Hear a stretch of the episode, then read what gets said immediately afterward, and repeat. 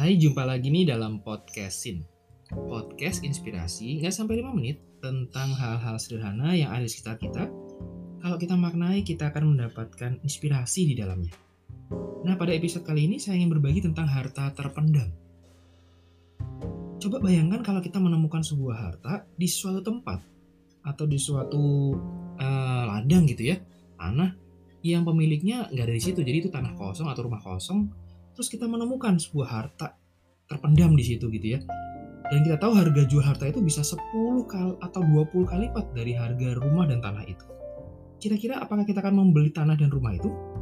Saya yakin pasti kita akan membelinya. Karena yang kita beli bukan cuma rumah bentuknya atau uh, tanahnya saja, tapi juga apa yang ada di dalamnya.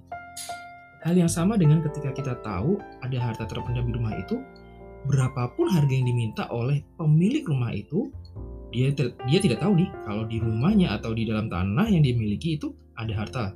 Jadi kita akan beli.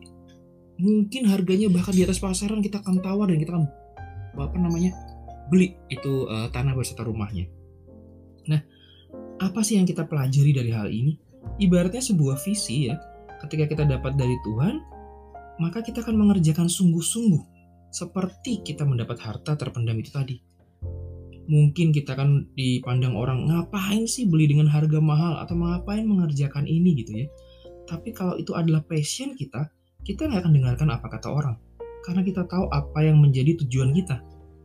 Ibaratnya kalau rumah tadi gitu ya, jika kita beli rumah yang harganya harga wajarnya 300 juta, tapi karena kita tahu dalam rumah itu ada harta senilai 10 miliar misalnya gitu ya, maka ketika pemiliknya memberi harga lebih tinggi, gimana kalau 400 juta?